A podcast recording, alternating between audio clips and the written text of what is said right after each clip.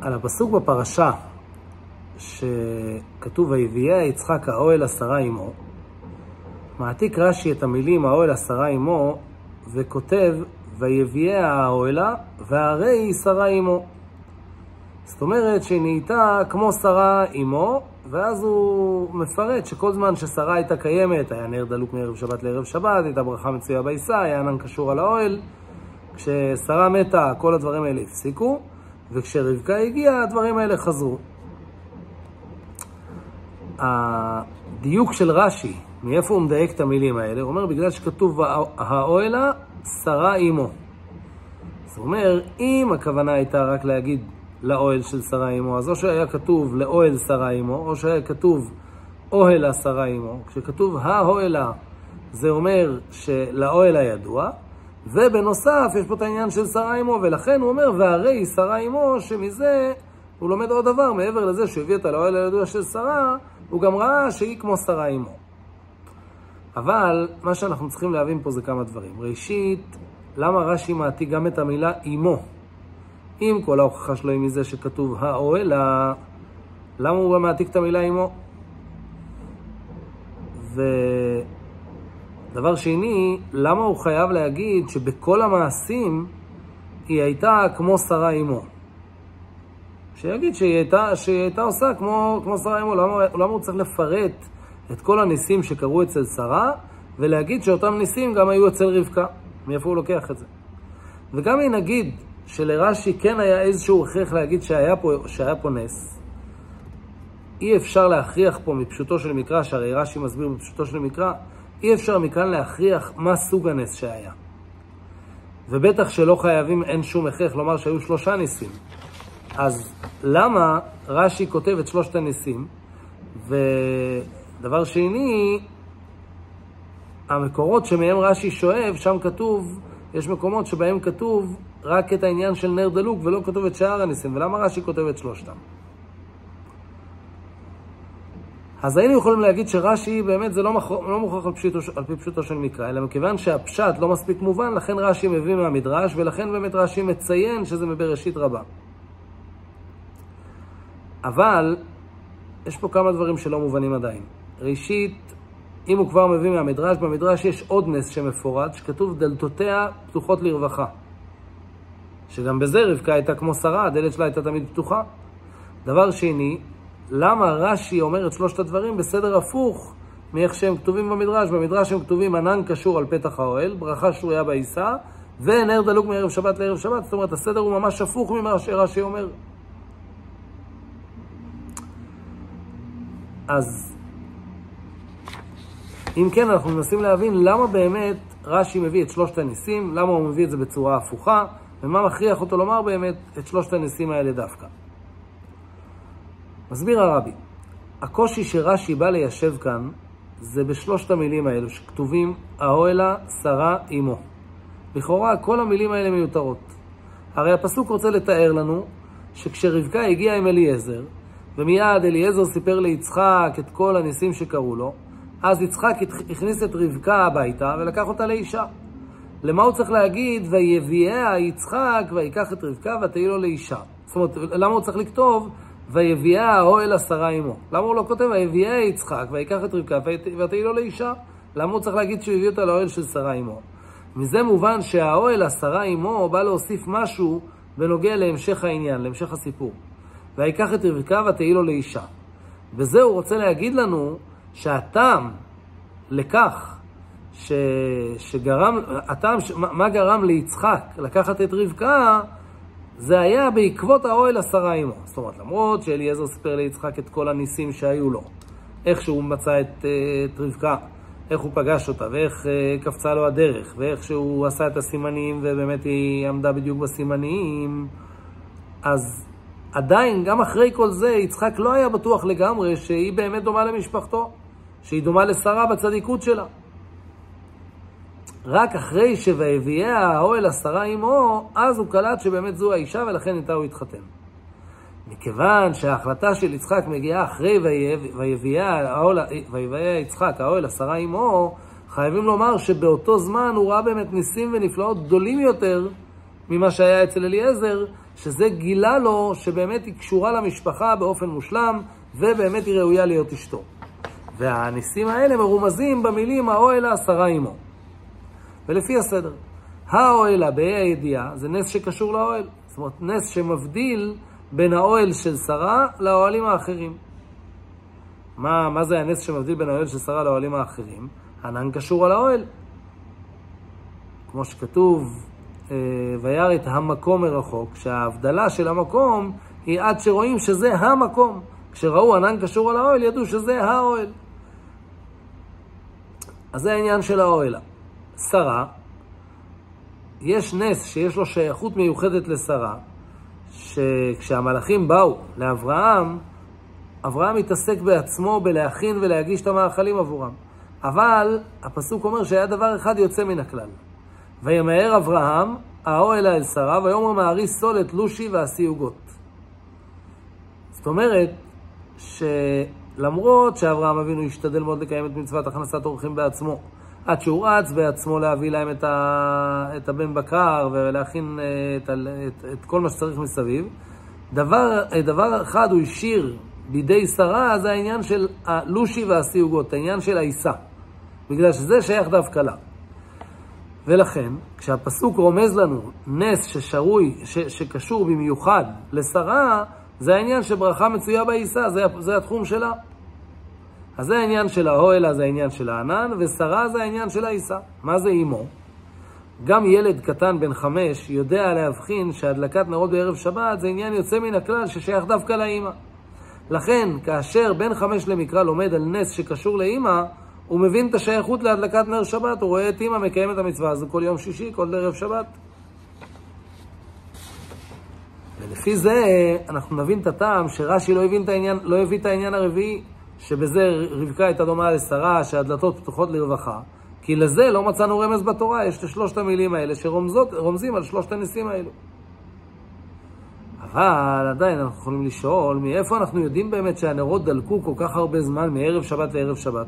אפילו אם נגיד שהנרות דלקו 24 שעות, זה גם נס גדול. ולכן רש"י מוסיף את המילים בראשית רבה. בשביל להגיד שבאמת בדרך הפשט אנחנו לא יכולים לדעת כמה זמן זה דלק. אבל מכיוון שיש מדרש שאומר, ובראשית רבה, שהנרות דלקו מערב שבת לערב שבת, אז אני יודע שהם דלקו באמת מערב שבת לערב שבת. לפי זה, אבל אדרבה, אנחנו צריכים להבין עוד יותר למה באמת רש"י משנה את סדר הדברים. קודם כותב נר דלוק, אחרי זה ברכה מצויה בעיסה, ואחרי זה ענן קשור על האוהל. שזה לא רק שזה הפוך מהסדר במדרש, אלא גם לפי איך שאמרנו עכשיו את הסדר של הרמזים בתורה, אז האוהל הזה הולך על הענן, שרה זה עניין של העיסה, ואימו זה העניין של הדלקת נרות. ורש"י כותב בדיוק הפוך, קודם את הנרות, אחרי זה העיסה ואחרי זה הענן.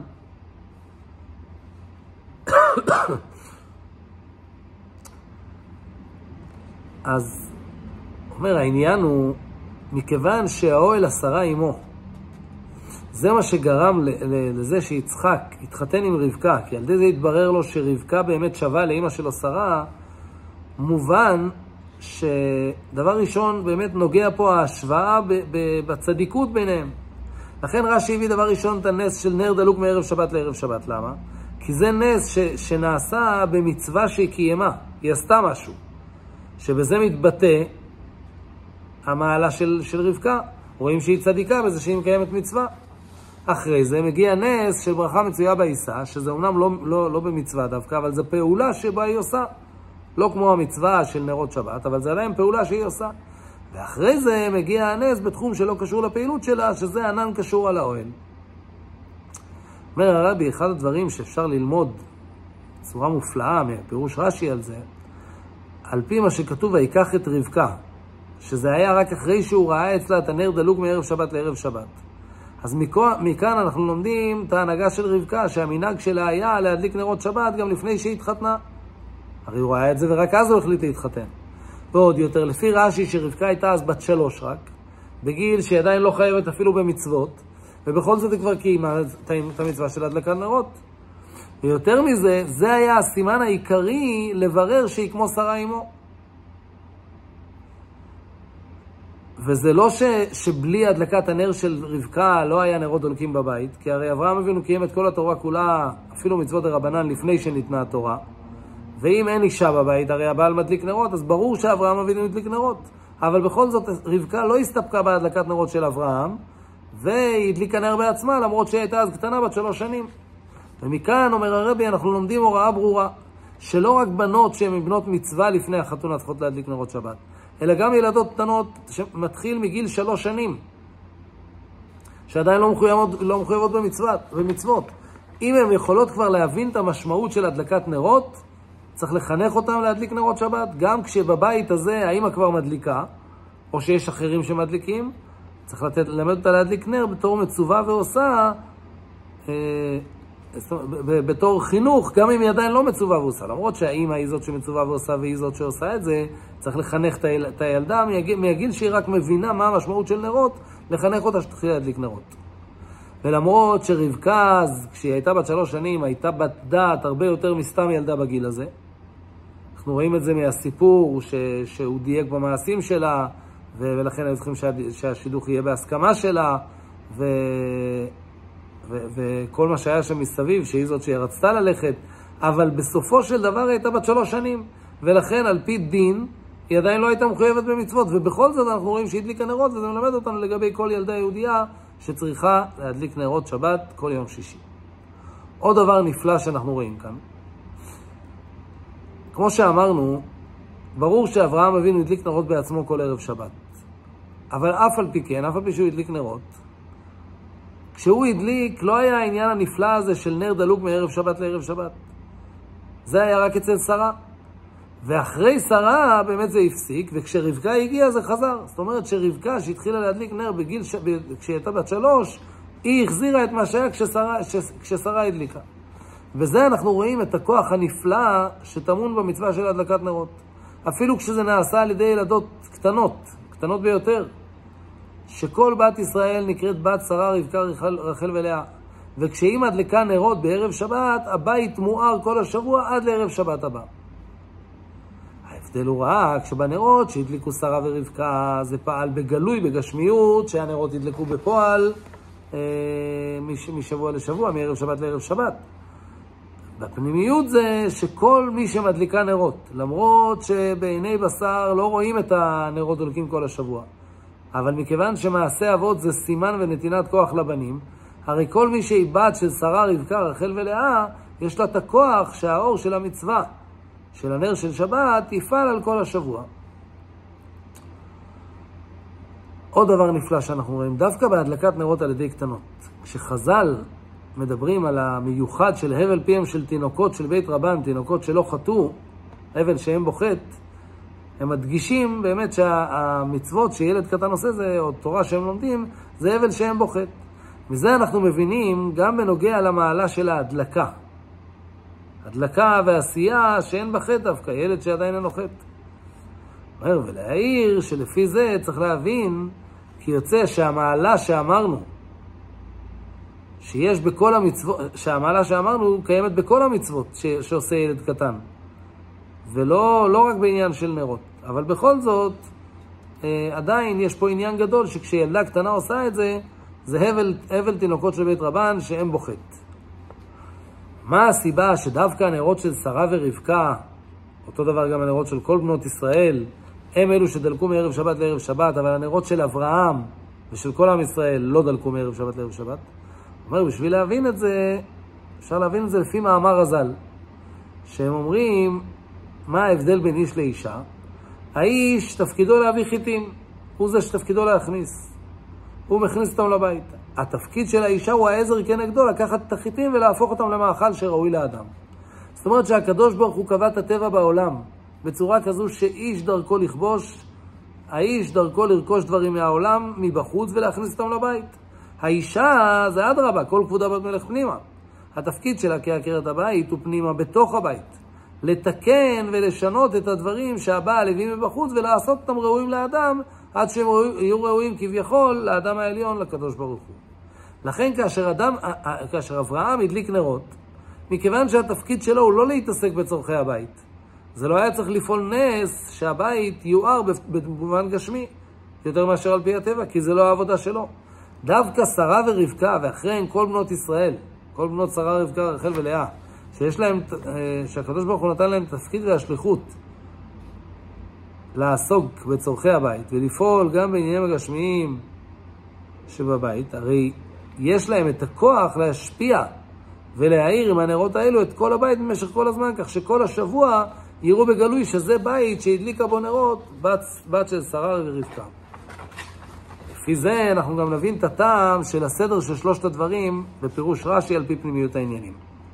המפרשים כותבים ששלושת העניינים שרש"י הביא, נר דלוק מערב שבת לערב שבת, ברכה מצויה בעיסה וענן קשור על האוהל, זה כנגד שלושת המצוות שהצטוו בהם בנות ישראל.